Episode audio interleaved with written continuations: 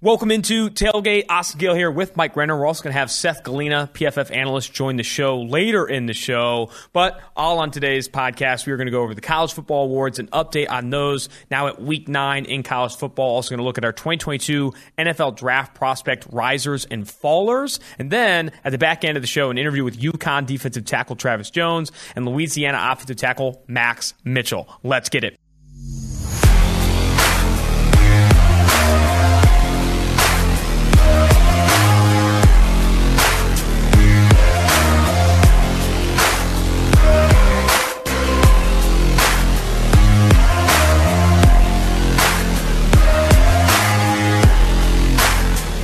No other place to start this podcast, Mike, than the infamous monkey stripper Halloween Texas special teams coach story. It's, it's taking over America, really, this story, and with good reason. Because 100%. Not every day do you have a stripper's monkey bite a little boy, and not every day is that stripper married to former stripper. I'm not sure. I haven't actually pinned down the details on this. Married to a football coach for the University of Texas Longhorns. I think once a stripper, always a stripper is kind of my take. Is that like uh, the you never yeah, drop sex with it? the horse I don't think it's a you're the horse retiring situation. Okay, yeah.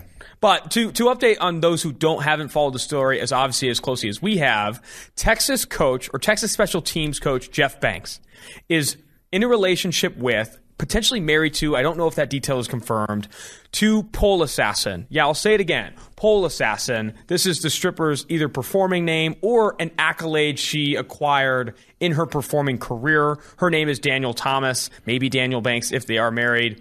They invited for adults and children to their home, not for a stripper club party, but they had a haunted house and a maze. They invited them over for Halloween. It sounded like an absolute treat. In that event, a kid seemingly put his hand in the cage of the strippers or pole assassin, excuse me, pole assassin's compadre performing buddy, a monkey. Mm-hmm. We do, do we know the monkey's name? Pole Assassin No, Jr.? have, that hasn't been released yet. Okay. it's coming. Pole Assassin Jr. is what we're going to call on the show.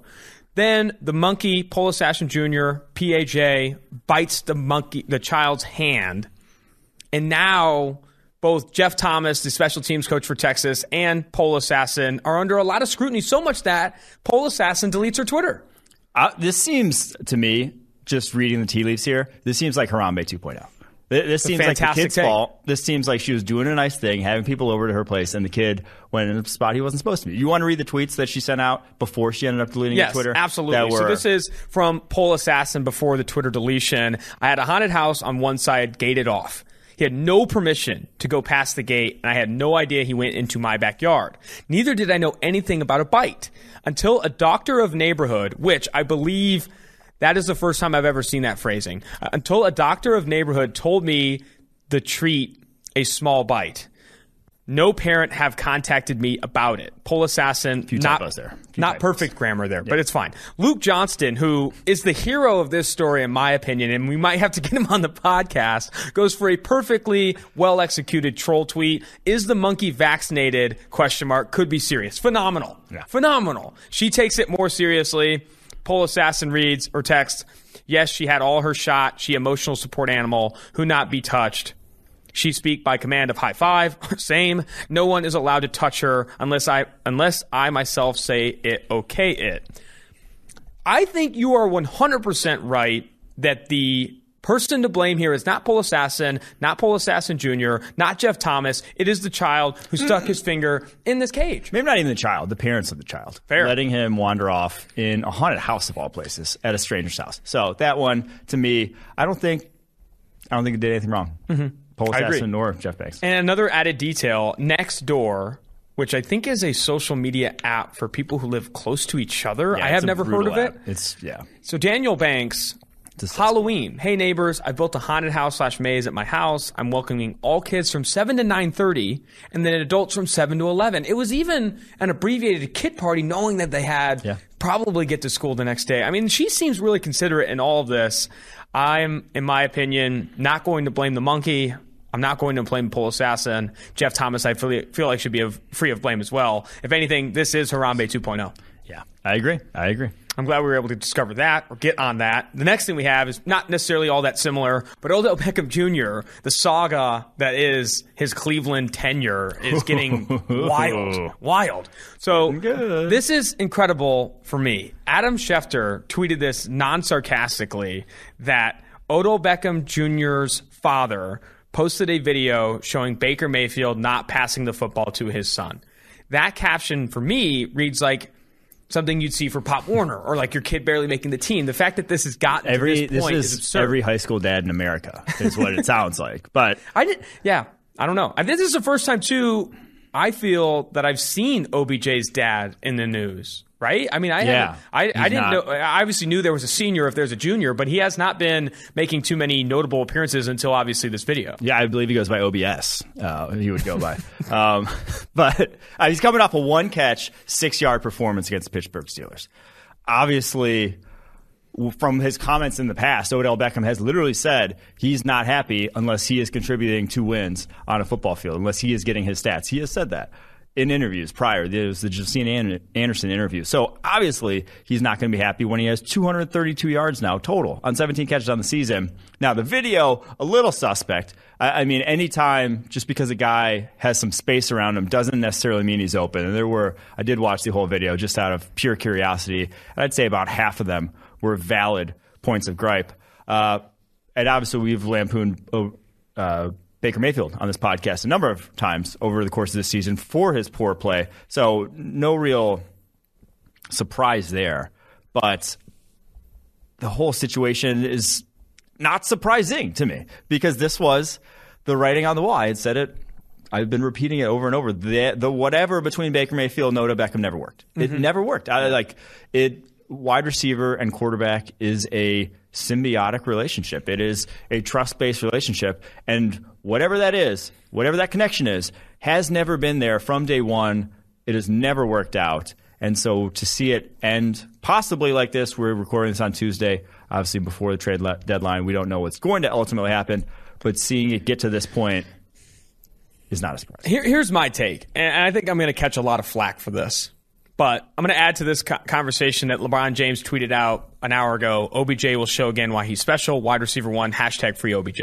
Obviously, everyone on OBJ's side in this one. He's obviously not happy. I think we saw another reporter say the relationship between Baker Mayfield and Odell Beckham Jr. is not good, unsalvageable, unsalvageable etc. Does this remind you of anything? The same situation with the New York Giants and Eli Manning. Yeah. Like this reminds me of my dad's divorces. You know, my dad gets divorced two or three times, and every single time it's their fault. I don't know if that's the case. It's not. It can't always be that you're running into you know unsalvageable relationships on their end. This is a two. It takes two to tango here. I think there is some fault for OBJ, and I'm not saying he's like abstaining from any fault here, but like this isn't a free OBJ situation. This is a very good Browns football team that has done a lot to build around Baker Mayfield. Add Kevin Stefanski, a very good defense.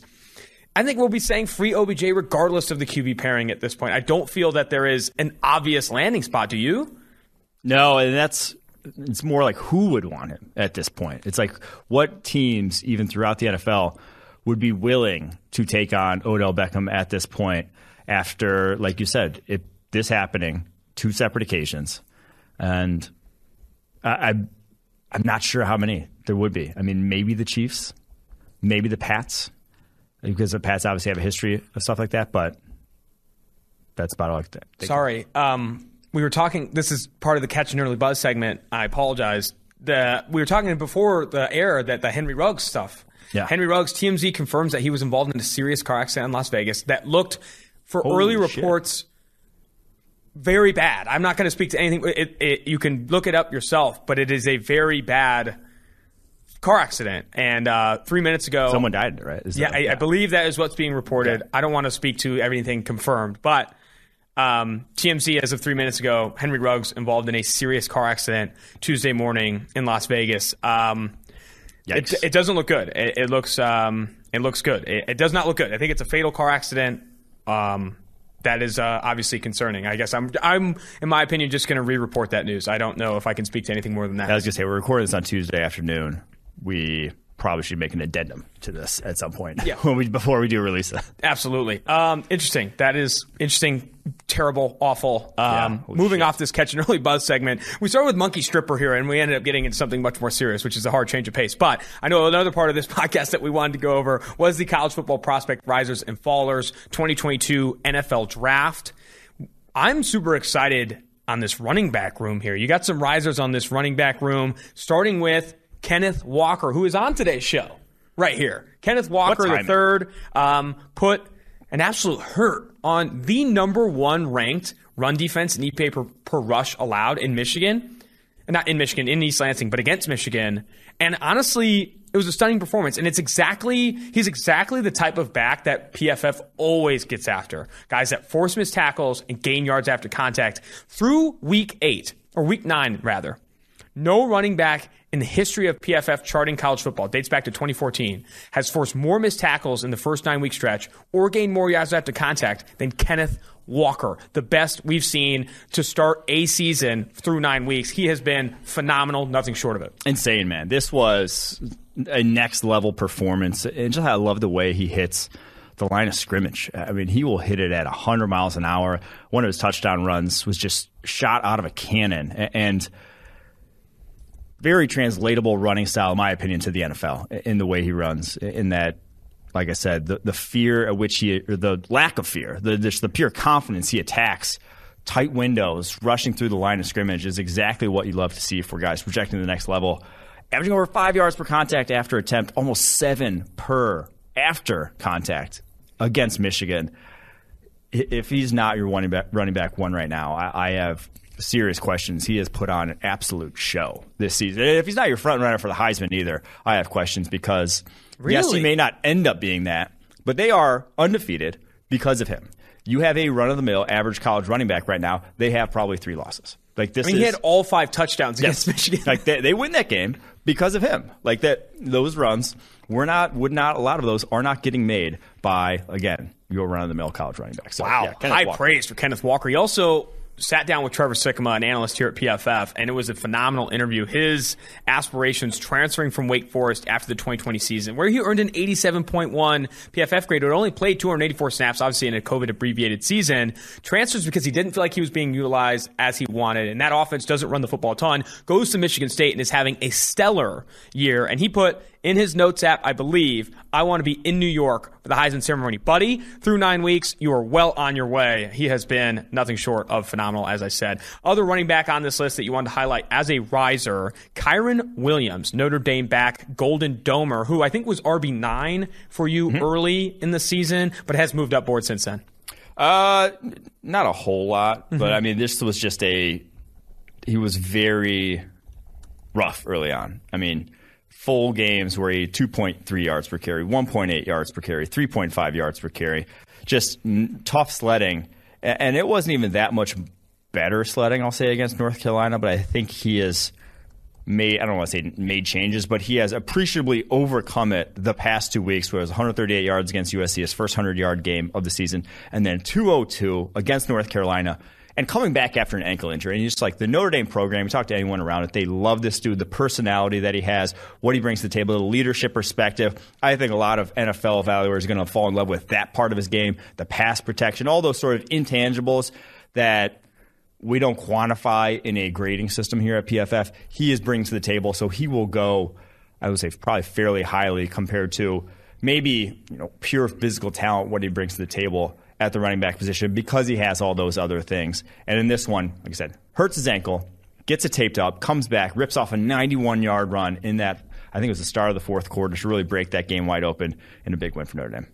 Kyren Williams, five foot nine, one ninety nine, and I think we've had some conversations about his size and how that shows up in the NFL. But he is averaging three point eight yards after contact per attempt, thirty four missed tackles on one hundred forty three attempts so far this season, coming off easily one of his best games of the year. I wanted to bring up another running back. He's not on your list, but we were just on the call with Maxwell and the mm-hmm. Bednarik committee, and a name that was being discussed was Tyler Allgeier of BYU, a guy that I know you really liked. I think last season, I think you liked him as a top 10 running back this in the preseason. He's coming off a big game against Virginia. He has been really, really box score productive. What have you seen on tape from Allgeier? Yeah, I mean he's a big outside, like I'm not gonna say he's comparable to Derrick Henry, but like the offense he operates in, he, he's like a college version of Derrick Henry in that guys just bounce off of him. And now it is concerning. Uh, the concerning thing is he's you know so physically dominant when he plays Virginia's defense like he did this past week, when he plays Utah State's defense like earlier in the season. But then we talked about it. Baylor, 2.2 yards per carry, 33 yards on 15 carries.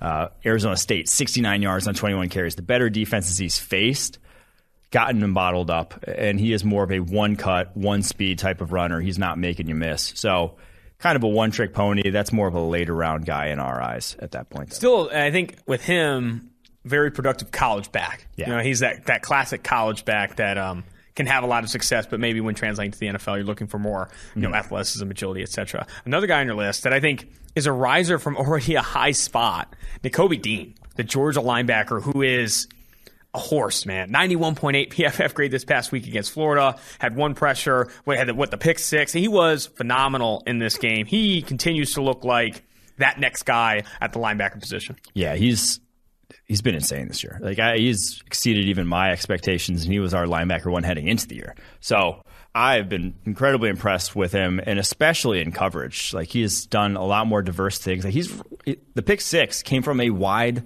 corner alignments. Uh, and obviously it's man coverage, and they split out. I believe it was the running back out there. Try to throw him a hitch, and Dean keys three step and, and picks off a hitch and takes it back the other way. That is like special stuff that you just don't see linebackers having that level of confidence the breakup on fourth down that he, should have been another pick that he could have picked off, hit his hands, was another route that's just like special coverage skills and what he can do from a blitzing perspective. 90.9 pass rushing grade this season. He is your modern linebacker, even if he's not, you know, 6'4 with a big wingspan more in the Devin Bush, Devin White mold of linebacker, but this guy's going in the first round. Ooh, I didn't, I didn't, I didn't want to give it away, but this guy's going in the first round. Oh, uh oh, the first round lock list, little teaser. Yeah. George Karlaftis next on your list here, the Purdue edge defender, you know, one of the top Freaks List members on Bruce Feldman's Freaks List. Also, someone everyone loves on that same committee we spoke to, the Bednarik committee. Phil Steele, a big fan of George Karlaftis. Him coming off the highest pass single game pass rushing grade, eight total pressures against Nebraska. Yeah, this was just another in the long list of every single game. It seems like Karlaftis is just stuffing stat sheets, stuffing the grading system. Actually, the last one didn't make sense. I don't know how you stuff the grading system, I'll, but I'll show you. eight pressures in this game, consistently setting a hard edge there against Nebraska. Now Nebraska's deep offensive line, whatever. But my God, like Karlaftis, I already put him on the first round lock list last week, and is only getting better, only improved as this season has gone along. And for him to play as many snaps as he does, you feel really confident about that guy translating to the NFL. Another edge defender, Myjai Sanders, the Cincinnati edge, who we had really high expectations for entering the mm-hmm. season. In 2020, had a 90.1 PFF pass rushing grade with 44 total pressures. Also one of the highest pass rush win rates on true pass sets. This past week against Tulane, 91.7 PFF pass rushing grade, four total pressures, three sacks. He was phenomenal. And I, I continue to think that He's a player that I do think gets better in the NFL. Six foot five, Yes. two fifty five. He is continuing to develop at this position. A very young player too. I like Myjai Sanders a lot. Huge to see him grading really well down the stretch. Yeah, he had a very quiet first six or so games, and not even just from a grading perspective. He didn't have a sack until this past week. He only had six run stops through the first six games this season. Like he was legitimately not as impactful as he was even in 2020. But this past week against Tulane, three sacks, two more run stops, a forced fumble. He was everywhere and, and really sh- played a more physical game than we've seen from him in the past. Kind of you get to that senior year and everyone's in your ear talking about the draft, it's very easy to be wary of like getting hurt, you know, protecting yourself, maybe not going full bore and uh, it, uh, on certain plays and really craving that contact. And I thought you saw a different guy in this Tulane game than we had seen in games past. Before we get on to the fallers here, I want to shout out the Tailgate Podcast promo code. You can go to pff.com right now, use promo code TAILGATE to save 25% off any PFF subscription. If you are looking to support Mike directly, his family directly, go to pff.com, use promo code TAILGATE, 25% off any PFF subscription. That gets you his draft guide. That gets you all the draft information that we're going to be writing over the offseason. Also, fantasy football, betting, all that stuff. Anything football, really. Go to pff.com, subscribe, promo code tailgate. Fallers here. Drake London, by no fault of his own, is falling. Yes. But the injury will affect, obviously, affect Impossible. his draft status. He has.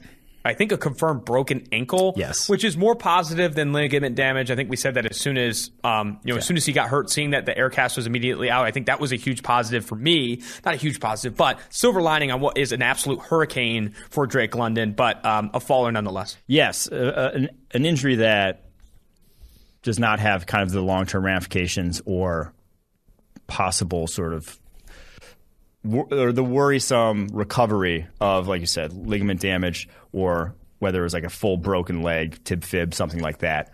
London just no, it's just a broken ankle. But a broken ankle is still, I mean, it's going to hamper your draft stock when you're not going to go through the pre draft process. We already questioned his speed. He's not going to be able to run a 40, most likely, uh, prior to the draft. Or even if he does, it's not going to be his best because he's not going to have a full lead up in terms of training and whatnot into it. So that's obviously going to hurt him. And it's also going to hurt him in that there is a number of wide receivers. We talked about it. Like the list is all over the map, where how people stack up this class is going to be all over the map. And I do think it's not going to hurt him necessarily too much because if you are evaluating this wide receiver class, he is kind of stands alone in his skill set in that there's not a competing guy like him. Treylon Burks is a big wide receiver, but a vastly different type of big wide receiver. Drake London is your possession, YAC, that sort of guy. Mm-hmm. Red zone, that's him. He's the best at it in the draft class. There's no debate in that. And this ankle injury is not going to all of a sudden change that. Like mm-hmm. there's no other guy where I'm like, oh, they're kind of close, so let me go the other guy now. No, if you want that guy in your offense, that's what you're looking for. You're still probably going to draft Drake London wherever that is. The, the unfortunate stuff too, and I keep bringing up this call that we had with the meeting because we are starting, talking college football awards. Is everyone on that call was like, man, he was the obvious favorite to win the Fred Biletnikoff Award Yes. this year, and now going to be difficult to do so. And like we were having the conversation, it's like there's no other receiver we want to put on this Maxwell list. It's like Drake London was it, and then obviously you could have a conversation between the Ohio State guys, Wilson Olave, you know, David Bell was in the conversation, um, you know, Jalen Tolbert of South Alabama. Like at that point, it's like, okay, are we forcing a wide receiver in after Drake London because he's hurt? It's definitely an unfortunate situation. He was well on his way to earning that, um, you know, Fred Biletnikoff Award. An unfortunate injury for Drake London. Definitely, um, you know, prayers up for him to get healthy soon. Next faller here, your guy. Ooh. Friend of the show. Both these guys are fallers and friends of the show. Yeah. Damn it. Tanner McKee, Stanford on the fallers list.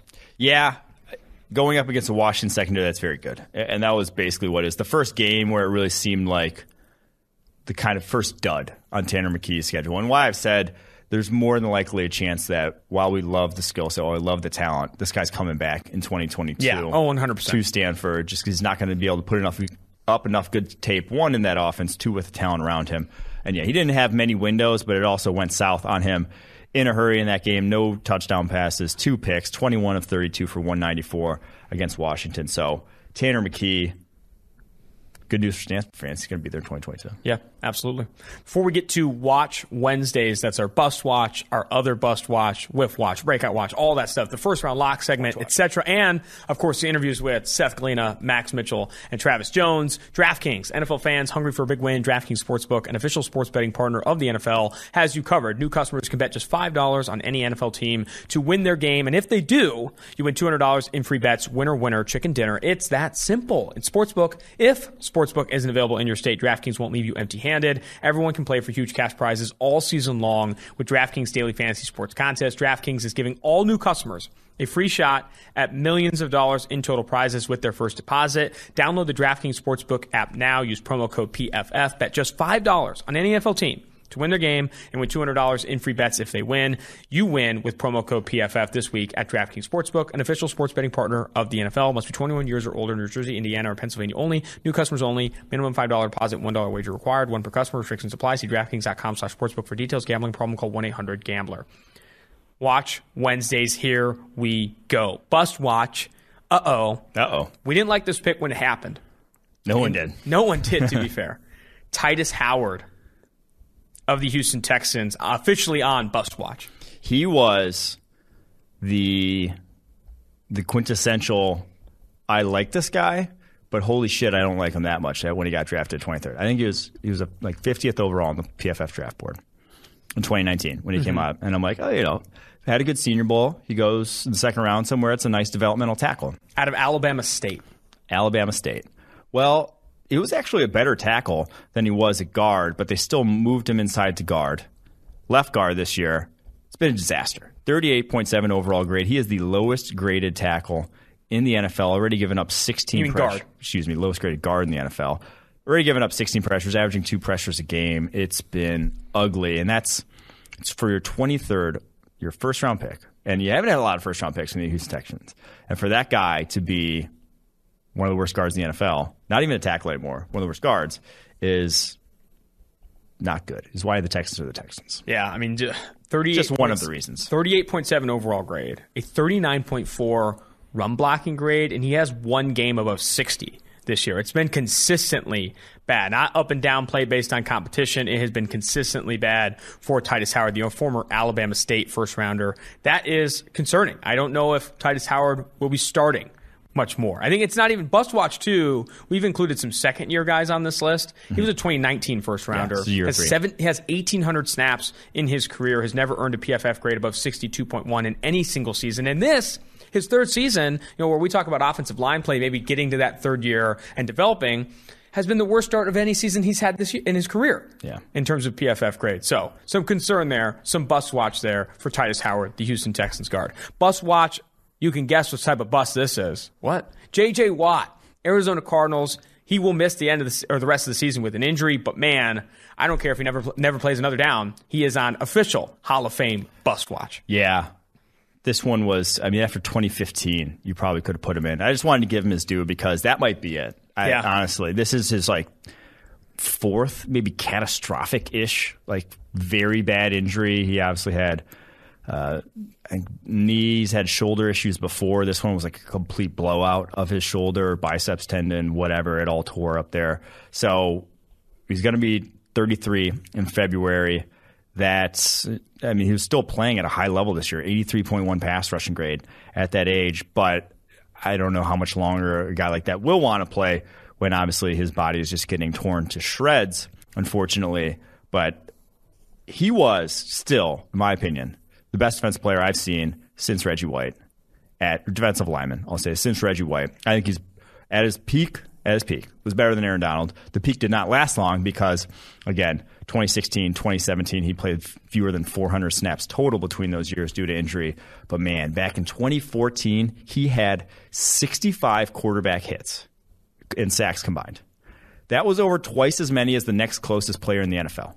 And it's like you can talk pressures all you want, hits are a little different. Like actually getting to a quarterback and bringing him to the ground is a little different animal than just putting a guard in a quarterback's lap.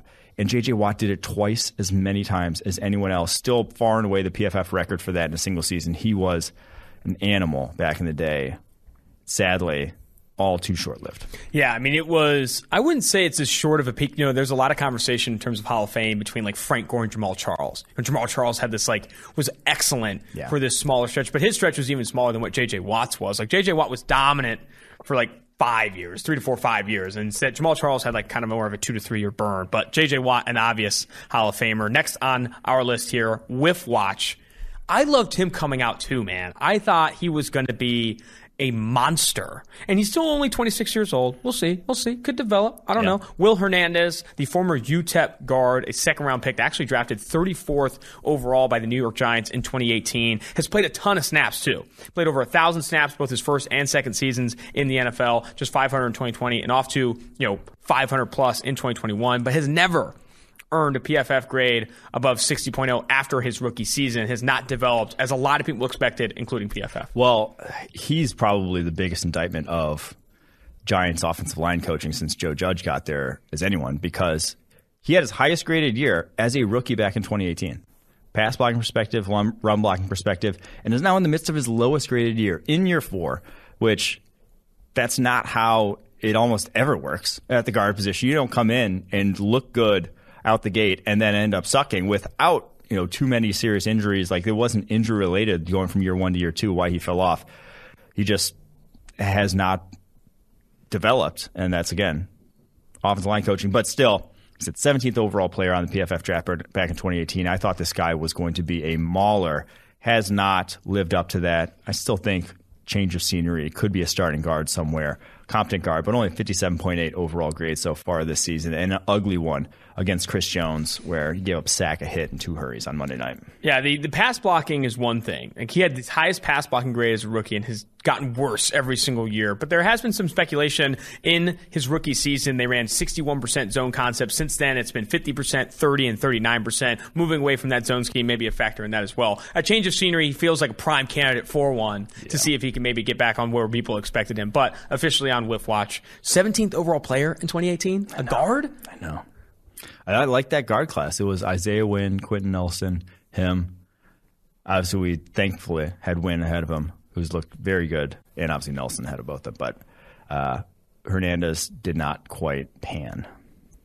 Um, on to breakout watch former friend of the podcast, also an in tremendous story, a former three star recruit for Virginia, Bryce Hall, who on the interview and in interviews past, he's talked about how he had so much self awareness on that he was never going to be the most athletic player on the field. Yeah. And he has leveraged, you know, film study, technique, these different things to be an above average player before the injury he had in his senior season at Virginia. Now, 72.9 PFF coverage grade for the New York Jets this season, playing a lot better than that fifth round pick would you know you would expect. Yes, Hall. We was a guy who was 50, 49th, excuse me, on the PFF draft board coming out. We loved him. He's a testament. We talked about Drake London breaking his ankle, falling down draft boards, and it not really, hopefully, sh- shouldn't be have long term effects. Bryce Hall had the same injury coming out of Virginia. Obviously, falls to fifth round pick, 158 because of it, and he's been excellent. I mean, starts second half of last season, starter this year. He is probably your starting one, the one guy that Uh, in that secondary, in that cornerback group, excuse me, that you can rely on to start going forward. Obviously, you have to find another one, but he looks very good this year, averaging under one yard per coverage snap, hasn't allowed more than 71 yards in any single game this season. Perfect fit for Robert Saleh's defense. And, oh, okay, I want to tell a story about Bryce Hall that we fucked up on when he was coming out. I, I, wrote an article about, I think it was about the quarterback group's article, and the, we put a picture in. Mm-hmm. The picture of Bryce Hall was literally with his ankle like hanging, and, and I remember like oh, reading the article. Right. It was like the only that. picture we that. could find of him, and like the person didn't notice it. It was like him. Uh, kind of like sitting on the ground, but like it was right after he had broken his ankle, and so his ankle's hanging. And I'm like, I remember DMing, I think it was you immediately. I'm like, dude, change this picture. This looks awful. This is like a terrible look. I remember like that. that we had put it in the article, we just didn't notice. Uh, obviously, not looking at the guy's ankle, but it was literally immediately after. And uh, thankfully, I have the picture right here. I'm not. Yeah. I'm not meaning to laugh, but um, everything worked out for him. So I'm in WordPress right now, looking at our like media library, and it is right there. He is pointing to the sideline, holding his left leg, and his ankle is legitimately snapped. and, and we had it as the feature with. image. We had it as the feature image for this article. How what a disaster that was. And we we even have the image that we oh, switched to right after that. That is uh, not incredible, but a funny story nonetheless. Um, it's like the Yetur Gross-Matos story. I don't want to Mm, retell don't that one. retell I don't want to retell that one, but it's very similar to that one. Washed Watch. Danny Amendola and Adrian Peterson newly signed to the Tennessee Titans. Adrian Peterson both officially on Wash Watch. Both officially 36 years old. What spurred this was today's Danny Amendola's birthday, I believe. Mm-hmm. November 2nd, the day we're recording this. Danny Amendola's birthday. It turns 36. If you don't count Matthew Slater, he is the oldest wide receiver in the NFL. I legitimately did not know until I started looking up who the oldest players in- were in the NFL that Danny Amendola was still in the league. And do you know what team Danny Amendola plays for right now? The Lions. Nope, plays for the Houston Texans. Oh, does he really? the fact that the Houston Texans signed a 30, soon to be 36 year old wide receiver who has now 63 yards on the season never ceases to you amaze me what they're doing. down there. underestimate the veteran presence that he brings to that sideline, though, and the culture that they're building in Houston. But, but it's safe to say Danny Amendola's best days are behind him. Why, why? Good on him for getting a paycheck, but my God, Houston what the fuck are we doing down there? No one knows. No one knows. And then Adrian Peterson gets shot off for getting signed. He, I love the tweet from CBS Sports saying, "Oh, Adrian Peterson doesn't have big plays in him." This was less than three years ago. The tweet, oh and then it showed a run from like what was it, 2019, that he had a long run. It was just like, dude, less than three years ago for a guy who's 36 years old. As I can attest at 31, three years ago I would moved a lot differently than I do now. And when you talk about you know, shitting, getting shit on for getting signed, it's not on Adrian Peterson. It's on the Tennessee Titans. Yes. Think they can you know hit the tread on this guy. Yeah, it's all right. Last one here. Everyone, everyone gets old. It, it sucks, but yeah. everyone does. We're not burning you for that. You should put that on a social graphic. Social, everyone gets old. I think could yeah. be really helpful news for everyone today. Last one here, and you kind of already hinted at it. First round lock segment. You are adding who? It's Kobe Dean, Georgia linebacker, and I going out maybe on a limb here because linebacker, linebacker. They don't go in the first round every year, and he is not your. He doesn't look like Isaiah Simmons. Everyone could have told you Isaiah Simmons won the first round. It didn't really matter how well he played his last year. He's 6'4", 240, and runs a 4'3". Kobe Dean's six foot two twenty five. Not your run of the mill specimen, but no one plays faster at the linebacker position in college football. Yep. He has no one has graded better at the linebacker position in college football this year. 91.9 overall grade. Not a single bad game. Not a single below average game grade on the season, which at the linebacker position in college football in this day and age is a damn near impossible thing to do because they are under attack. But that just shows you how quick this guy is seeing the game of football. So many plays week after week on his tape where it's just he is so quick to read that this guy is going to be a first rounder. Like I said, he's a first round lock segment. So. Love it. Love it. How many you have now? Now, can you give us an update? We got 11. So the update goes Kayvon Thibodeaux, Derek Stingley, Evan Neal, Aidan Hutchinson, Kyle Hamilton, DeMarvin Leal, Tyler Linderbaum, Garrett Wilson, Ike Ekwonu, George Karlaftis, and Kobe Dean. Wow. Heavy on the defense. What do we got? Only th- three def- three offensive guys on that? I love that there are no QBs. There are no, no QBs. QBs. that I am locking. If you had to, don't don't lock them in. But if you had to put one in right now, would you, who would it be? If you had a uh, gun to your head, quarterback has to go on this list. Oof, Corral. Corral. I put Corral. Nice. Just because, Corral got a big game this week. Yeah. Well, Malik's got the bigger game. Yeah, I, guess, I mean, it's gonna be yeah. a fun one. Yeah, could be fun to watch actually. Uh, all right, let's uh, jump off this now. Before we get to the Seth Galina interview, then we have interviews with Max Mitchell and Travis Jones, Western and Southern, proud sponsor of the Tailgate podcast. Whether it's football success or financial savvy, the right questions help set the stage for winning strategies. Western Southern is teaming up with PFF's very own Chris Collinsworth to share insights that can help you put ahead put you ahead on both your fantasy and financial scoreboards. Want to hear more about Chris's old playing days behind the scenes on Al with Al on Sunday Night Football? How about a need to know for your financial future? Now you can ask about either or both, and every football or financial question you ask earns you a chance to win a catered party for February's big game. Check out the Chris Collinsworth podcast and Western Southern's Instagram for answers to the best questions each week. Submit your questions at westernsouthern.com slash ask Chris. One more time, that is westernsouthern.com slash ask Chris.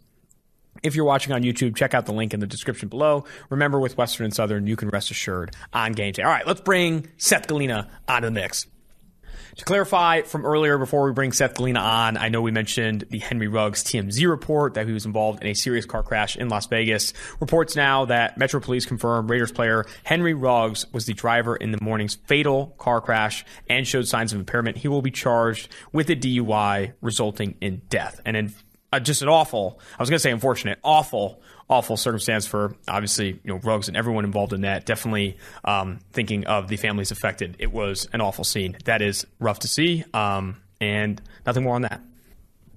All right, Seth Galina joining the show. Finally back. Is this the first time back since the Justin Herbert clip? Yes, I think it is actually. That's a great call. What, what are you guys talking about? Who remembers about? that?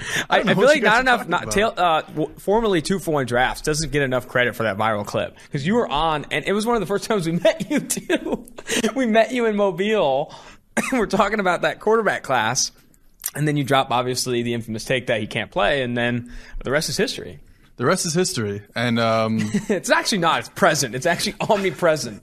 I, I- probably for the next 15 or so years we'll be president. So I wrote an article last year about how the Patriots just kind of disguised their coverages against Justin Herbert last year when they played them. So I was looking for it because they just had Chargers just played the Patriots last week. So I was looking for that article, and of course, like you know, like an idiot, I googled Seth Clean Clean, and Justin Herbert, and that was a mistake. I uh, had to go to bed early that night. I slept a long time just to like you know let Yeah. it wash off me. Yeah, it wasn't. I mean, good. the official Chargers social media account has called you out like twice. I mean, it has been not great. And I keep giving them my Venmo, uh, hoping that they would give me some reparations, that, but it's that's not super happening. fair. Honestly, defam- defamation or whatever, defamation, whatever that is. But Defamation. you only get- read that word? that was tough. That was tough. Let's uh, definitely get off the Justin Herbert topic. Yeah. I know, Mike, you wanted to talk to Seth a lot about the college football awards. Um, Mike and I were just on the committee. You weren't invited, so but we'll we'll include you in That's some had of the better things to do. Uh, which I, let's get some conversation around the college football awards, and then I actually wrote down a handful of questions too that I want to throw your way. I know we were talking a little bit last night, but let's start with the college football awards. Mike, did you want to give your take, and then hear Seth's opinion, or how'd you want this? to Let's give run? like who we think is going to win these, or who right. we think should win these at this point in time. Obviously, well, we could just do the big dogs. Mm-hmm. We could do the Maxwell, the Bednarik, because that's where we're we're all on the committee for that. Technically, even though you didn't show up to the meeting, we all we all were on the selection committee uh, for that over the weekend. So. Thoughts on the Maxwell Award? Do we have the the full list of guys that we ended up picking in I front of us here? don't have them in front. He of actually me. never shared the list with us. He never shared the list during with the us. call. But He was looking for Seth, is why. who Yeah. do we think should be the finalists for the Maxwell Award? Three finalists. We obviously named a list of 15 Mm-hmm. semifinalists over the weekend, but who do you think should be the finalists for the Maxwell Award at this point in time, which would be the best players in college football? Usually that one's more offensively focused, but you can. I think there's been defensive players that have been at least involved in it in the past. So you want right now who will my finalists Yes. be? I, I do think I need Stroud in there, and I know you're You've a big been CJ banging Stroud. the Stroud table. I've been banging the Stroud but it's, table. Okay, here's the thing about Stroud. He has the best, the best surrounding cast, sporting cast Yeah. in America, and it's not even close. And it's like, yeah, he's been good, but that's the best supporting cast in America. And, and he also, I don't want to say lost the Oregon game, but like was a big factor in them losing 100%. the one loss they had this year. So that that's like hard for me to really like I have put. to push back against that because I, they scored a bunch of points in that game. It was his fourth ever start. Yeah. and the defense was was as bad as we've seen an Ohio State defense be in in a few years now. Mm-hmm. I mean, since the Indiana game last year, at least. So I don't want to put that all on C.J. Stroud. The defense should have just made a play once in a while. Like, Yeah, yeah, sometimes, yeah. Once in a while, the defense got to That make a play for defensive you performance was horrendous. horrendous. So like, let's not put it all on C.J. Stroud, who made a bunch of big throws, and he's been so much better since that game as well. So I'm yeah, and yeah, like you said, I am a big C.J. Stroud fan. I think Stroud should be. I would pick Stroud. I would pick Kenneth Walker, the Michigan State running back. Mm-hmm. He's right there. And I'd also pick one of, and I don't know who. I think I would lean Bryce Young, but I pick one of Bryce Young or Matt Corral. Those would be my three finalists right now. I like Kenneth Walker, and I'm kind of hoping Kenneth Walker wins the Heisman. To tell you the truth, mm-hmm. because I think we need we need a running back to win. We need, we can't have this quarterback award. I know the receiver won it last Yeah. year. It would be nice to see a running back who's grinded his way, had some real, obviously some huge runs against Michigan in the rivalry game. I don't know how the season's going to end for Michigan State, but hopefully he gets some good opportunities to to get in the end zone and pad his stats because he's been. I'm not saying he's the best player in college football, but I think Michigan State's been a great story. Mm-hmm. He's been a great He is a story, great story, yeah. himself, you know, transferring from Wake Forest, and, and he's been really good. So I'm He hoping. had, he had plenty of opportunities to find the end zone against Michigan. All five touchdowns in that game. Who are your finalists, Mike? I Kenneth Walker would be my winner right now. Wow. And obviously a finalist. I would also throw Kenny Pickett firmly into the finalist conversation. I just think he's been excellent. The losses, they've as much as we said, you know, CJ Stroud, a lot of the losses on Ohio State's defense. Pittsburgh's losses were 100% on their defense so far this season. So he has been excellent week in and week out. The last one is probably the biggest. The three, those two I'd feel the most confident in putting in the mix. The third guy is really up for grabs at this point. Still, I would probably lean Bryce Young. It's been a little bit more consistent, I'd say, than CJ Stroud, but that one's a tough sort of. The number three on that list is uh, to me it's one and two, and then number three is a far uh, is a ways down on the list. Matt Corral's out now after last week. Can he can he rebuild his image? well, and with, the uh, injury with the injury is just tough to like put him in there as well. Seth, you've been on the College Football Live show that airs on Fridays at 11 a.m. talking a little bit about how Alabama is vulnerable, but you've been focusing more on the defense side of the ball. Is any of that Bryce Young?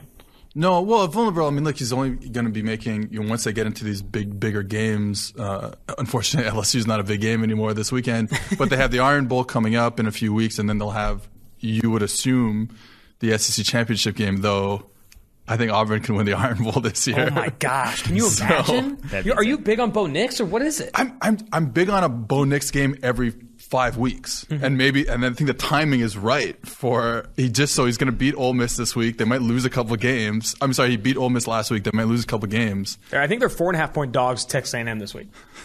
I don't know. I think they might lose. That's what I'm saying. A&M. They might lose Yeah, to yeah. Texas A&M.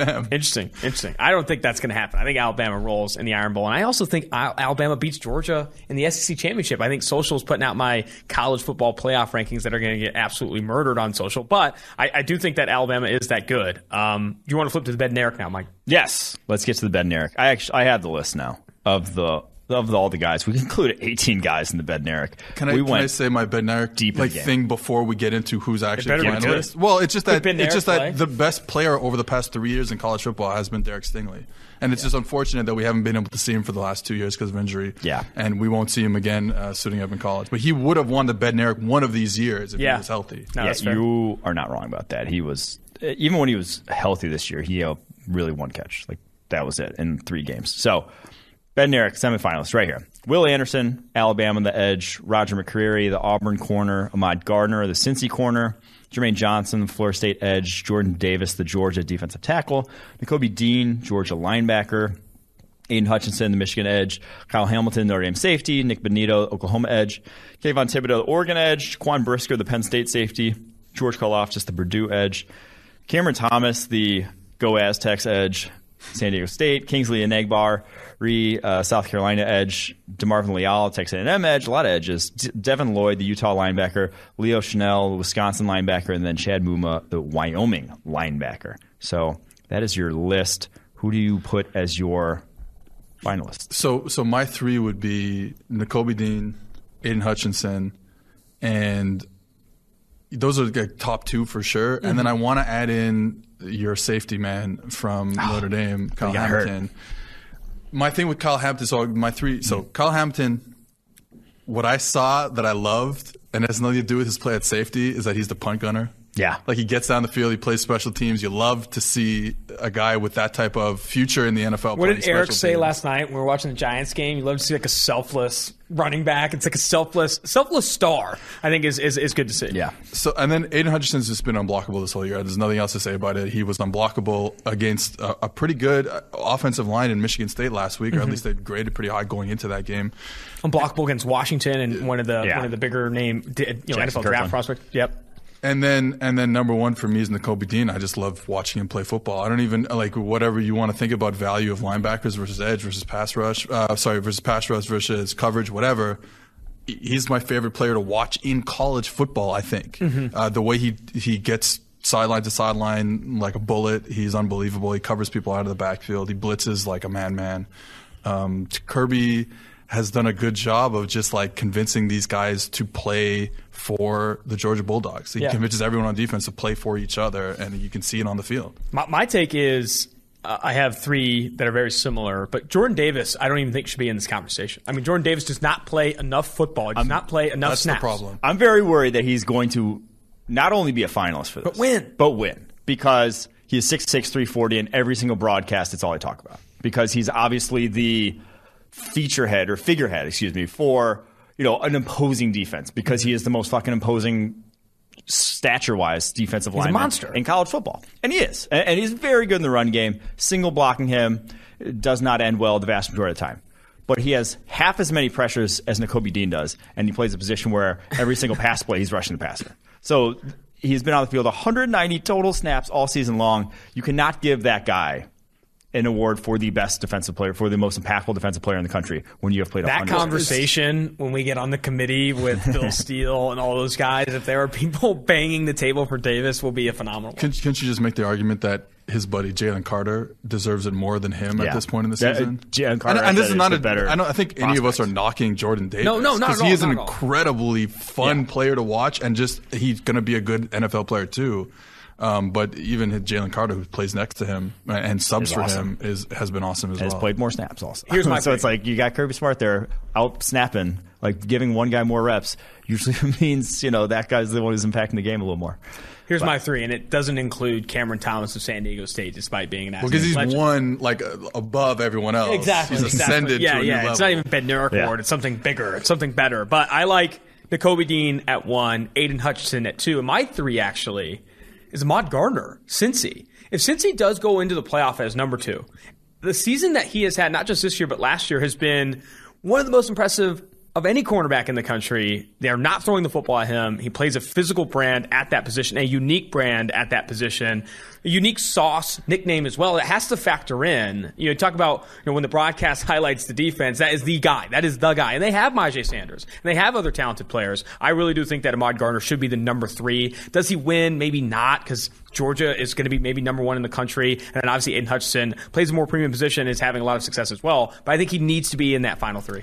Yeah, my final three, and I think Kayvon Thibodeaux and Kyle Hamilton, if they were healthy all year, would 100% be in this final three. But I, I, I just think if you're not playing every game, I don't, I don't think you have a rightful. Eh, You just don't have as much of an argument as guys who did because you have such tight schedules, 12 games. You miss one, that's a 12th of the season. It's a 12th of the impact that you can make. So I think Unbelievable math just happening on the podcast right now. two of them, it's a sixth. So I can't that's going to be Kyle Hamilton and Thibodeaux. So at that point, N'Kobe Dean, Aidan Hutchinson, and then the guy I think I would give it to right now is Ahmad Gardner.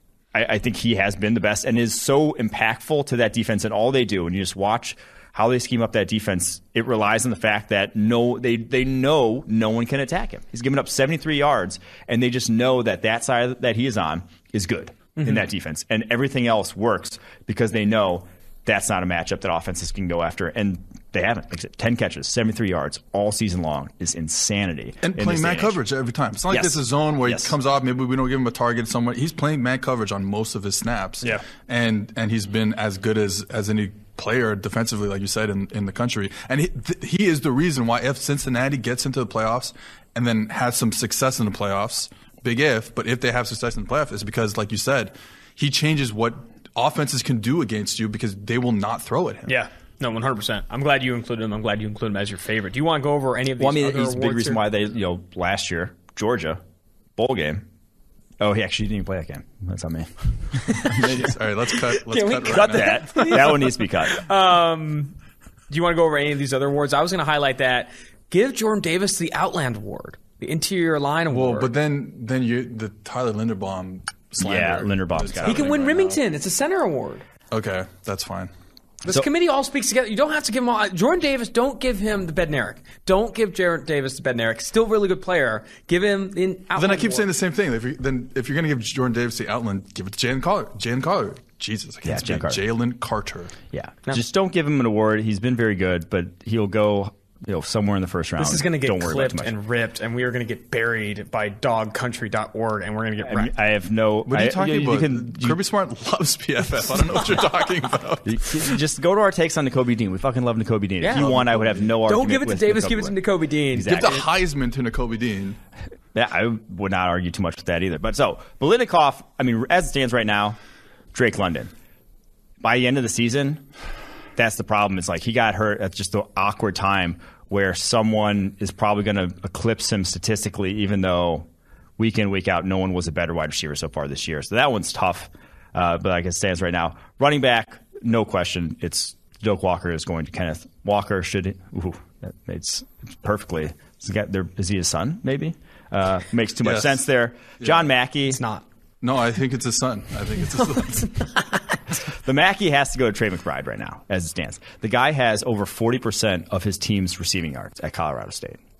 Those ones, and then the interior line and Remington should both go to Tyler Linderbaum. I don't think those ones are debate. Linebacker, DB, uh, again, linebacker, I don't think it's a debate either. We said Nakobe Dean. I don't think we'd debate that. DB, though, is the one where who should go uh, go to because again, Kyle Hamilton could be up there. McCreary, we think it's going to be Ahmad Gardner. I, I, be. 100% is Amon Yeah, yeah. I think those ones we all have pretty strong agreement at this point. We're all but in agreement. will- Coach of the year, Steve Sarkisian, as well. I think. I mean, he had that one locked up a few weeks ago. Let's be honest. I don't know.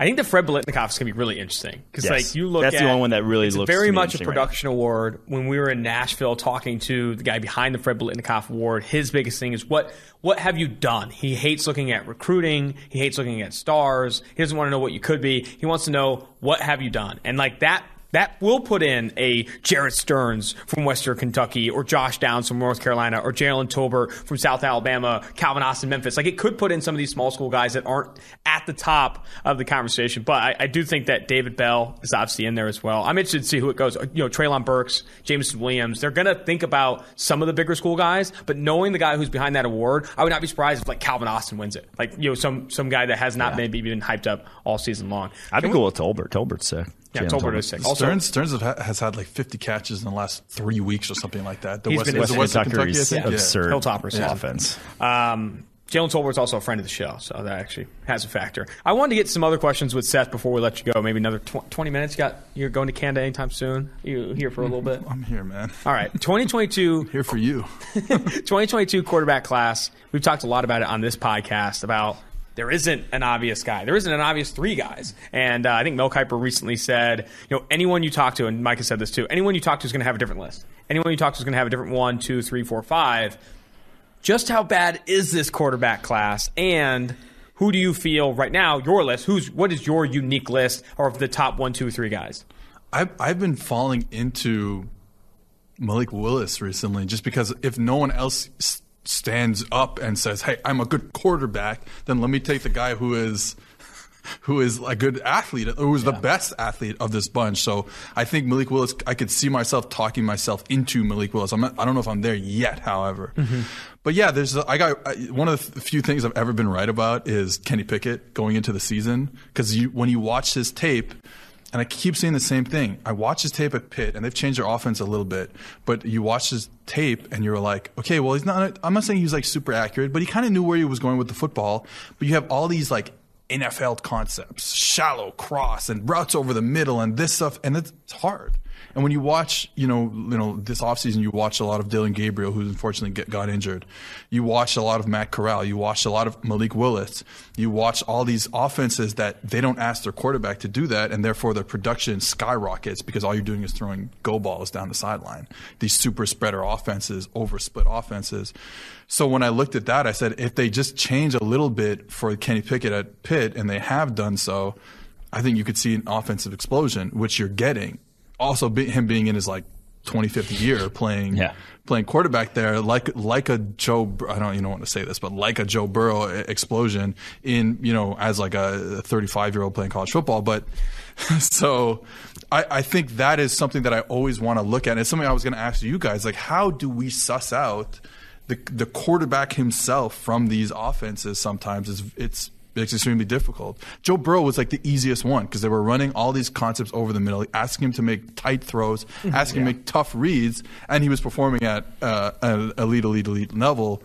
I just don't know. I don't know Yeah. how you're supposed to suss out Malik Willis and Corral and I- all these guys. I would argue that is one of the hardest things about you know the quarterback. I mean, look the, look at Justin Herbert. That was a very difficult. You know, how do you when you take him out of that offense? How much different does it get when, when he starts throwing the football down the field more and all that stuff? I do think that some of the metrics that we factor in here at PFF that I do think have like high predictive power are clean pocket accuracy, downfield accuracy, really focusing in on that accuracy component in addition to the film slash eye test of throw power and athleticism. That's what you have to. That's what you have to project moving forward, especially in today's NFL, where the guys who are accurate, have the arm talent, have the mobility, the athleticism, are the best quarterbacks in the NFL. well, so this is my new thing about my new take about oh yes, evaluating quarterbacks. this podcast for you is only new takes. I'm excited. so about uh, you know how do we look at quarterbacks and what do we want from a quarterback? I think more importantly, what do we want from a quarterback?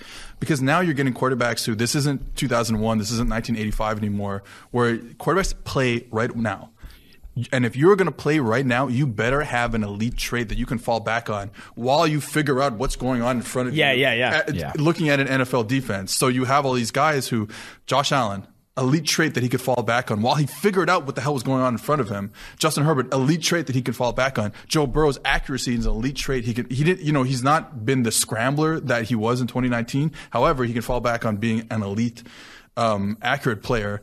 Tua is the example of kind of the opposite. Like, mm-hmm. what is the elite trait? It was supposed to be processing, but I don't know if you can bank on that's not a physical trait. Yeah.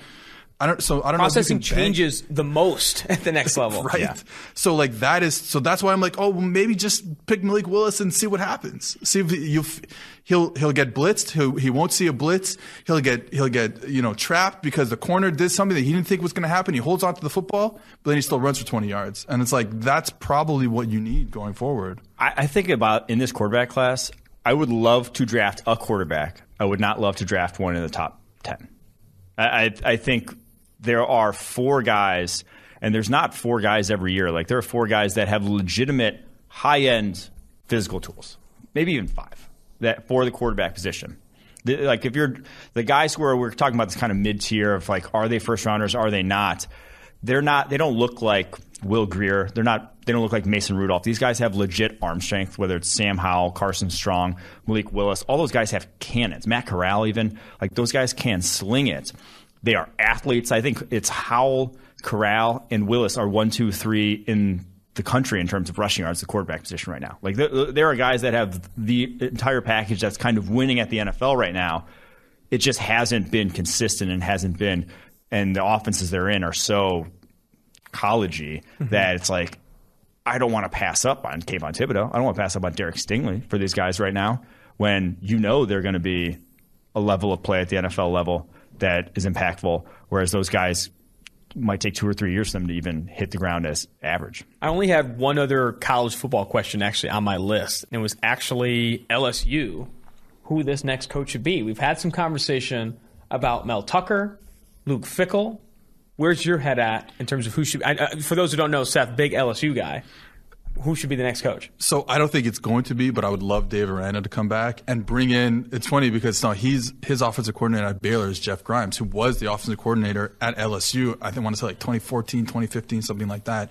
Bring him back because what he's what Jeff Grimes has done at BYU, putting them on the map two years ago with uh, Zach Wilson and that offensive line and then this year with Baylor, they've transformed the team. So I, I would love to see him and Aranda come to LSU. I don't think that's going to happen. I think they're going to splurge on maybe it's a Jimbo, which I don't know. I would I like Mike Elko, the defensive coordinator at Texas A&M. I'm not sure if I would love to watch Jimbo's offense week in and week out. I'm not sure I'm ready for that in my life, but I, but I, but I, but he's done a good job at Texas A&M. They've rebuilt, kind of quote unquote, rebuilt the program or, or taken it to the next level that than what Kevin Sumlin has. I would love a Luke Fickell, defensive minded coach. There's a lot of guys that I would really like. I would, I would kind of maybe even take a James Franklin. I, I, loved what he did at Vanderbilt, and I think we don't give him enough praise for kind of rebuilding Penn State a bit. I mean, Bill O'Brien kind of started that a bit, but but James Franklin has done a great job at, at Penn State. So, you know, Aranda to me is number one, and then there's probably some other offensive coordinators I can't think of. I mean, Lane. Lane would be great, honestly. No, no mention there. So when we were at LSU, we talked about this a lot because everyone there hates um, Orgeron. I mean, they, no one wanted him there at all. When we were at the LSU Florida game, where after that game it was announced that he would no longer be moving forward with them, Mel Tucker was you didn't bring him up, and then Billy Napier yeah. of ULL. They were there were some conversations around Napier too. I, I like Napier. It comes from the Saban tree, so you love that idea of an or, or, from an organizational perspective. I think, and clearly he can coach defense, and clearly he's done a great job at at as a Ragin' Cajuns head coach. And then Mel Tucker. I mean, this is a Michigan State program that was good a couple years ago, and you saw it last year in his first year. Like it was tough, and he's already turned that around. And like I don't, I don't think they're going to go and beat Ohio State, but uh, undefeated right now, ranked top five in the country. So. I will say this: of all the coaches I've talked to on this podcast, and I think it's thirty now, Mel Tucker leveraged and talked about the transfer portal in the best way, in my opinion. He actually views the transfer portal as an obvious way to improve your football team. Well, there's a lot of others. I think I was talking to Mack Brown. Mack Brown at UNC was saying we want to grow in talent. We want to recruit and all that stuff. And I think there are some coaches that are stuck in that way a little bit. And like we want, like kind of in the NFL, we want to draft our talent stuff. Mm-hmm. Mel Tucker, I thought was the most impressive by anyway. And like We got holes. We're going to get it in the transfer portal. He had like six defensive backs. He had a ton of receivers, running backs, all that stuff. I mean, he had wait, Kenneth Walker. Look, LSU might need that. And- and I like think LSU doesn't do- have any talent right now. So that's- when I when this full transfer stage. portal stuff started, I said the teams that this helps the most are the teams that are in this tier two or tier three in big conferences. Like LSU is not Alabama, it's not Georgia, and then you have um, you know in the Big Ten. It, if you're not Ohio State or Michigan, you're going to need some help, and Michigan State did that, adding Kenneth Walker and others too. So I, I, I want a coach that's thinking like that, especially if you're bringing him to LSU, where they need to get creative on how they beat Alabama, or not necessarily out recruit Alabama, but add comparable talent to the juggernaut that is. All right, NFL questions here. I had another one. Who is your front runner for 2021 NFL season league MVP? Oh, Matt Stafford, not even close. Yeah, Uh, Matt But Stafford or are Demario that. Davis. That's the top Demario. two. Let's skip that. So I said Matt Stafford on I think the Monday episode. You're leaning Kyler Murray or Kyler Murray yeah. But split I'm, hairs. I'm curious, Kyler Murray going forward. It's been two interest. I want to say bad games, but it's been two interesting games. They probably should have beat the Packers on the last play of the game. Yeah. Though obviously, yeah, I mean, uh, uh, AJ Green turns around and catches that. we're thinking We're not even like, yeah, no one really argues with that statement too much. So. Right. I, I'm. I'm.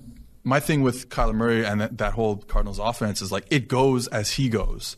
So there's not going to be any. There's not a lot of like quote unquote schemed up production there Mm-hmm. in that offense. So if he's not having a good game, it's really bad.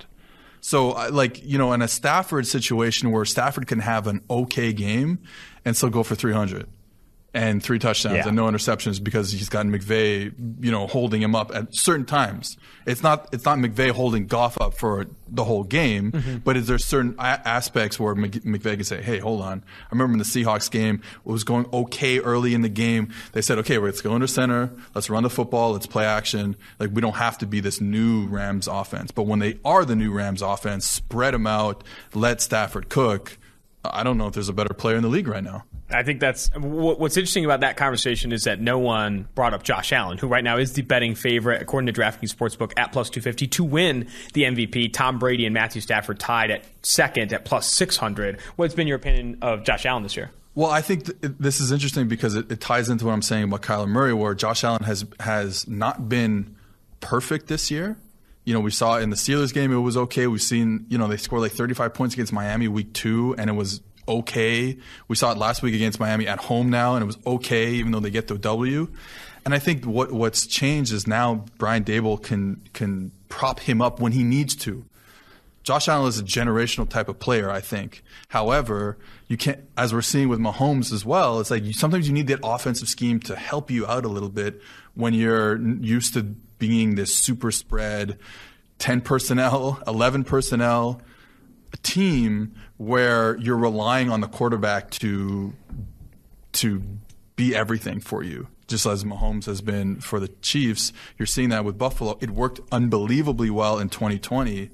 Now they've taken a step back and said, okay, look, we're going to run you a little bit more when we have to. Uh, you saw it in the Chiefs game this year. You saw it in the Miami game just last week. So I think there's some things you can do now. And I, that, and honestly, like I, everyone was saying, oh, Daboll, Daboll, Daboll, he's got to be a head coach. What he's doing this year has even pushed it even further because there's, he's allowing Josh Allen to, and I've said this before, not have to be Superman on every play. Not have to, oh, throw this unbelievable route where he's th- rolling to his, you know, left, rolling to his right, and he's got to throw across his body and makes all these plays like Mahomes. He's saying, hey, we can run the football more. It's going to be interesting know Dawson Knox going forward. That's going to change. They're going to have to be, they're, they've, against Miami, they went back to being a spread team. Tommy Sweeney was in the game, but really they were a spread team. So I'm interested to see with that. But I think Daboll's done a great job, and it's allowing Josh Allen to not have to be Superman on every single play. We've got a hard out at 2.30, and I had a couple more questions for you if we could get through these quickly. We were talking a little bit last night. We went to Eric Eager's house, watched the Chiefs game, and there's a lot of conversation of like, what the hell is going on with this Chiefs offense? What is going on? Why is it not looking like what we've seen in the past? Is it, you know, some people talk about turnover worthy play regression. And Then you look at just the explosive play rate this year compared to previous years. What is going on? What's what, what, what do you think the biggest issue is? So they, they can't run the ball to get teams out of these two high shells that we've been talking about ad nauseum for the past few weeks.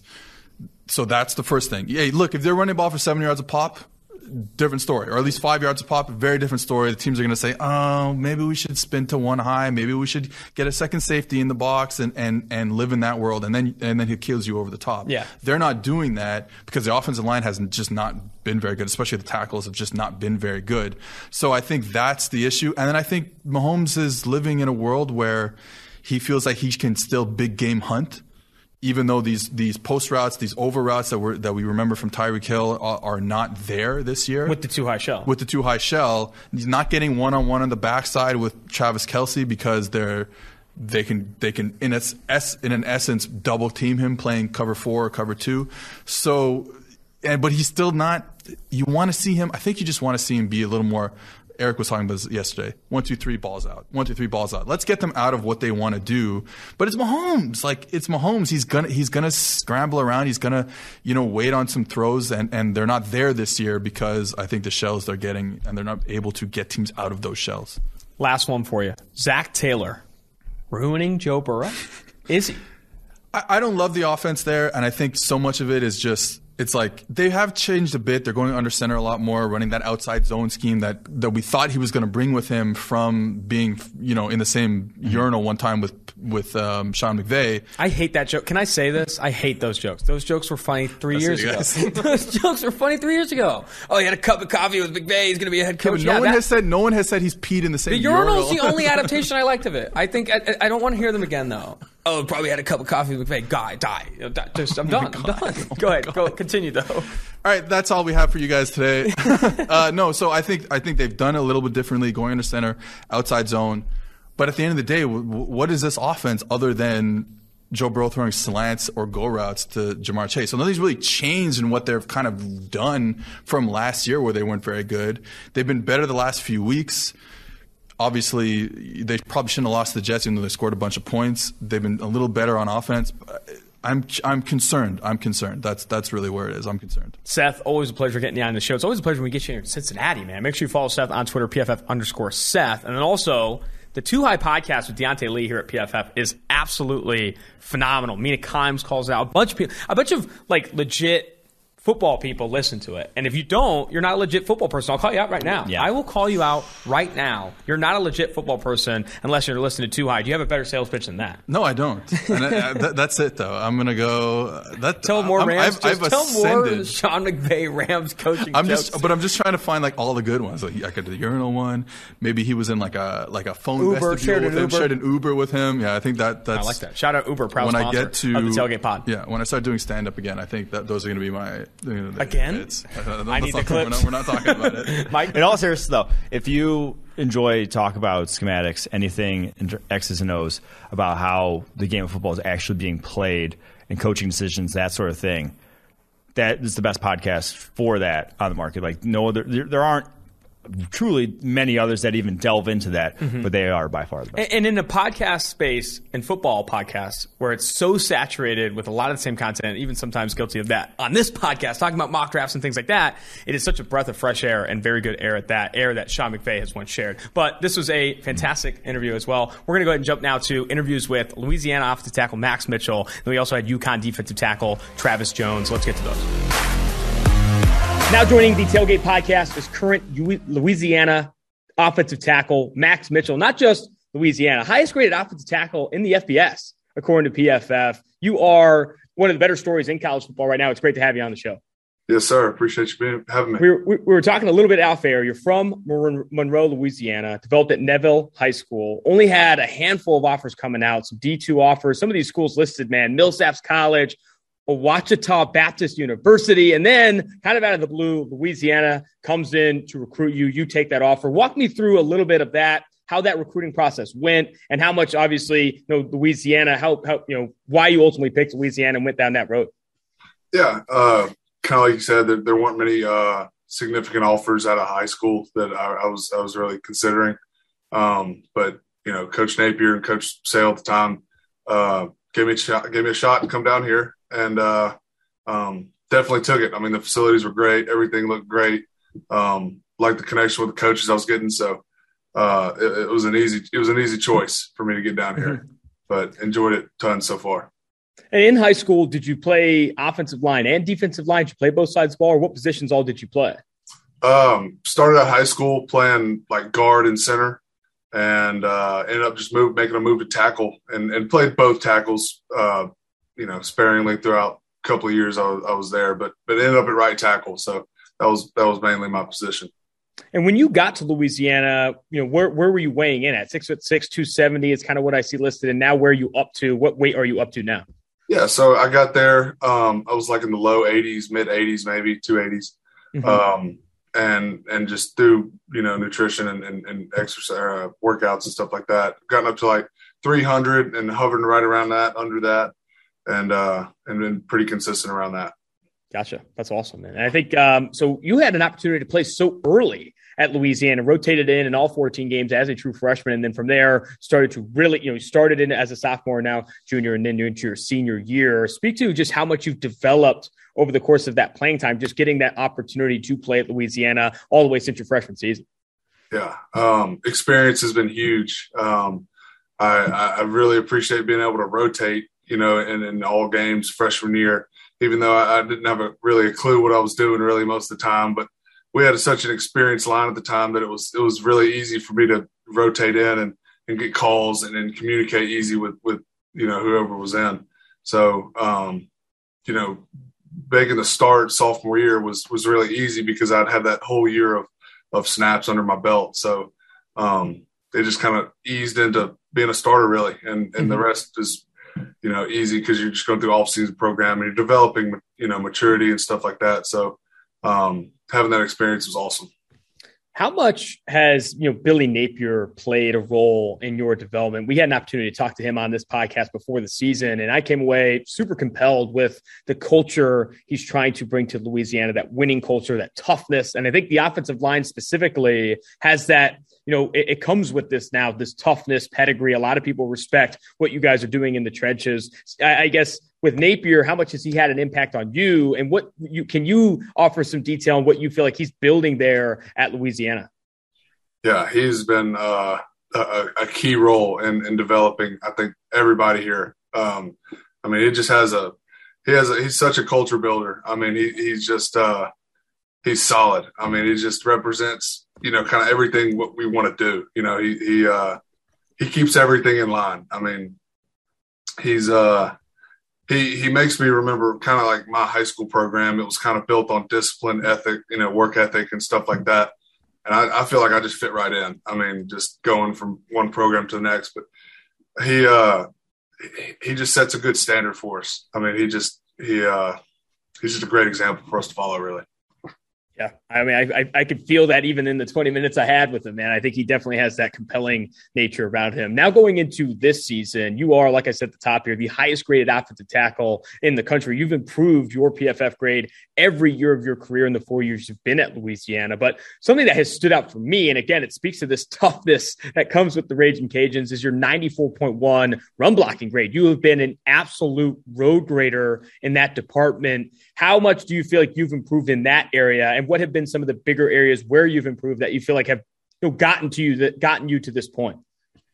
Yeah, um, definitely just understanding uh, how how the game is played, um, just in a football sense. I mean, I I kind of understand the the uh, concepts we're running a little bit more year by year. You know, you kind of understand what you where you need to bring your body or get your body, how you where you need to move. You know, just just kind of the the angles and the and the technicality of everything and obviously year by year doing the off season program, getting a little bit stronger every year, um, and, and being able to do what I want to do, you know, a little a little easier, I guess, year by year. Um, but I just feel like there's there's so much more room for me to improve there. I I, I, uh, I know you said it was like a ninety something grade, but me personally, I don't think I have a ninety something grade. I feel like I can do way better than than what I'm doing now, you know, and just just through uh, just little tweaks here and there and, and, and further development, but um, definitely the experiences help with that as well. Yeah, I think I think the best the best in the country always say that, man. I think that's a, that's a good that's a good mentality to have. For for for those tweaks that you want to make, how much of an emphasis is you know film, or and then how much of an emphasis is weight room? Because I feel like those two components are obviously super important. Then there's footwork, technique, and these things. But where does film you know show up for you how much do you prioritize that and i guess speak to some of the you know the, the techniques or you know the amount of prioritization the amount of hours you're putting in yeah, no. So um, what we've done this year is we'll break down or we'll take uh, a D lineman from the team we're playing and we'll have him for our player matchup. So we'll make a whole cut up on this guy and break it down for the offensive line on Friday night, you know, before when we're in the hotel or something. And so I think that's, I mean, I've matured enough to where I can do my own film study now.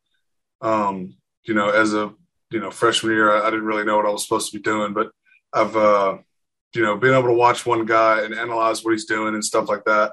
Um, it's helped a ton, but, but what's really important for me is getting in the weight room and, and gaining a little bit of weight. I think that'll help me tremendously because I understand kind of what needs to be done now. I just need to be able to do it better. I think mm-hmm. so. Um, th- th- those aspects are definitely still uh, need improvement, I guess. And are you still looking to add weight, or are you kind of trying to maintain at 300, or are you hoping to add more and get into the 310, 315 range? Yeah, so during the season, um, I usually maintain pretty well, uh, you know, at 300, right under 300. Um, I feel like it's an okay playing weight for now, but definitely during the off season this year, um, definitely want to tack on, you know, another 15 pounds and, mm-hmm. uh, and still be able to move like how I want to be able to move. So, Gotcha. Um, yeah, I think uh, uh, on these you know conversations with players, guys that are trying to add weight. So I've had some wild conversations on how these guys do it. Some people waking up at three a. You know, I waking up at three a.m. eating a full meal like chicken, rice, and vegetables, going back to sleep, then waking up at eight a.m. and eating breakfast. It's like, oh my gosh, what you have to do to add that weight can sometimes oh, yeah. be crazy. The shakes and stuff like that is is a wild time. Um, for pass protection. You also have been outstanding in pass protection. I think that's where film shows up a ton too. I remember talking to Jonah Williams for Alabama, first round and now plays the Cincinnati Bengals. He said he chart every single rush. What did they win outside? Did they win inside? Did they win bull rush? What? How much does that play a factor in your when you're watching a guy, seeing the type of moves list he might have? Yeah. Oh yeah. It's it's big. It kind of goes back to that matchup I was talking about. Um, we'll we'll uh, comb through all those games they've played um, just kind of see what he likes. Obviously, what kind of rush, what he likes to do with his hands. Um, just just basically where what are his tendencies. You know, kind of what what you told about Jonah.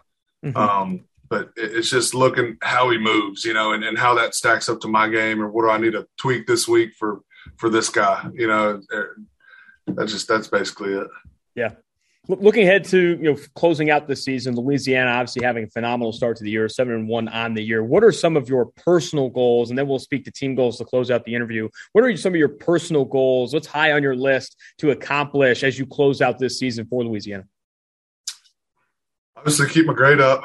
Um, I'd like to. I'd like to. I'd like to uh, maintain that pretty well. Um, but I just want to I want to play a game where I can feel that I've played a complete game myself. Um, mm-hmm. I don't think I've done that yet. There's always a you know no game's going to be perfect, obviously, but I want to be able to have a game where um, I can look back and be like, well, I did everything that I wanted to do, and th- there's nothing that makes me look back and kind of uh, you know make make me kind of ick about a couple a drive or you know a couple plays here and there. I I just want one of those, but I don't know if they'll be able to get that. You know, nobody's perfect, but that's what I'm going for.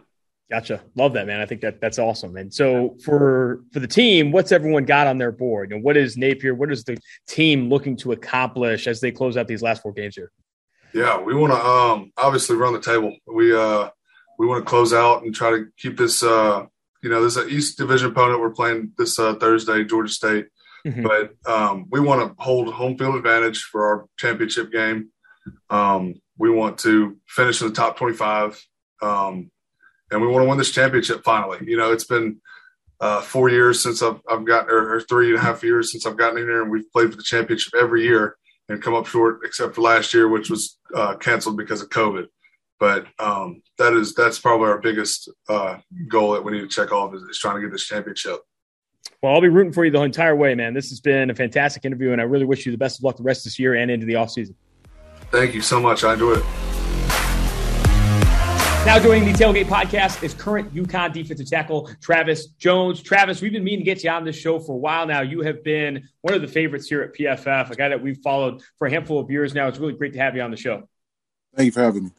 Where I'd like to start is honestly going back and looking a little bit about your, you know, um, you know, your history and getting to UConn. You are a well decorated UConn high school football player. I think you played both yep. sides of the ball, offensive and defensive line what was that like? Do you miss playing offense? I know you were a guard, I think, in high school. Do you miss playing offense? Yeah. I think you were recruited a little bit by some to be an offensive lineman. Talk more about your high school career there in UConn or in Connecticut, sorry. Oh, yeah. In high school, I did play both sides of the ball, and all, all the offers I had was was to play O line, actually. Oh, wow. And when I came up to UConn, they switched me over to the defense. Gotcha. And so you were originally committed to Rutgers, correct? And then yep. decommitted to go to UConn. Uh, what, what, what all went into that decision? Uh, yeah, I went up there for an unofficial visit. Me and my and I committed on the spot up there. And on the drive mm-hmm. back, me and my mom said something, something didn't feel right. So the next day we decommitted and weighed out our options, and that's when I picked the UConn. Gotcha. And you was a big part of UConn being staying in state. Are you are you big with your you're really close to your family? I guess yeah. what all went into like wanting to be at UConn, staying in state. Yeah, that, that was a that was the main part why I stayed at UConn. So my mom, grandparents, and sisters sisters could come up to the home games, things like that. And so, you know, you were recruited to play offensive line, you get flipped to defense. Did you want to play offensive line, or was there a part of you that always wanted to get on the defensive side of the ball? For me, it, it really didn't matter. For me, I, I, would have played both sides. Whatever they, wanted me to do, I would have did it. So. Gotcha. Very cool. Well, um, this season has been spectacular. You read some of the articles that are coming out. Um, they talk about you as a all Star Bowl candidate, whether it's the East West Shrine Bowl, Hula Senior Bowl. Have you had any early conversations there? Is that a goal of yours, a personal goal of yours? Where is that on your radar? Um, right now, I, have been invited to the East West Bowl, and right now I'm just trying. Um, we just right now just getting ready for Clemson, and I worry about that stuff when I get there. Mm-hmm. Yeah, totally. I think that's that's fair. Yeah. Too far ahead. Let's focus more on this season. You've been phenomenal. Have graded really well for UConn, and really, uh, in my opinion, have improved every single year there. Speak to the development that you've had, and maybe what has been the biggest, you know, growth point or biggest improvement in your game from last year to this year. Personally, for me, I said I understand the game better, schemes, and what teams are trying to do to me to defeat me, and how to beat them. Mm-hmm. You know, some things I think I got better at was uh, my pass rush that's something I really needed to work on, and I think I got a little better at that this year. Still need improvement though. What what specifically do you think helped you improve that pass rush? Was it more film study? Were you able to maybe you know work more pass rush moves into your arsenal? Where exactly do you think you improved? I say picking up pick, picking up tendencies from, by watching film mm-hmm. day in and day out, seeing what the old, linemen like to do, things like that. So when you do turn on the film, you're looking at tendencies and those things. What are some of the first things you look for on film when you're going against you know an, another offensive lineman? First thing I look for, uh, stance first off off the off the jump. Look at the stance, uh, hand placement, things like that.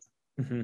Yeah, totally. And, and, how about your approach in the in the weight room? Has that been what have your goals been there? Have it been you know important for you to add weight? Have you been trying to drop weight? What have been like your current weight and, and weight room goals? Oh, my current weight right now I'm three thirty three. We weighed in yesterday, I believe. Yeah, yesterday. Mm-hmm. And every time I go in the weight room, it's going in put in work. I try for my cars, I try to do 10, 10 to 20 pounds extra just to push myself. Mm-hmm.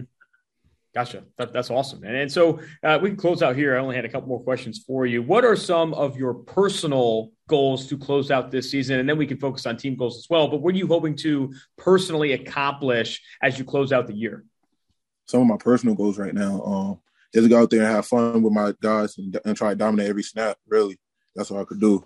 Control the things I could control Absolutely, that's awesome, man. Having fun is is sometimes a forgotten part in football, man. Especially with yeah, you know, potentially being your last day at UConn. I think getting getting as much fun as you can, I think, is super important. Last one for you: What are a you know what are team goals that you have? What are you you know what are you and the guys there at UConn hoping to accomplish to, to finish the year? Yeah, we've been um, talking about this for the our last three games. We just want to go out there and compete. Not, don't look at the score, but just go out there compete, have fun with each other. Yeah, I think that's it. Fun is the name of the game. Travis, this was phenomenal. I really appreciate you jumping on the podcast and wish you the best of luck moving forward.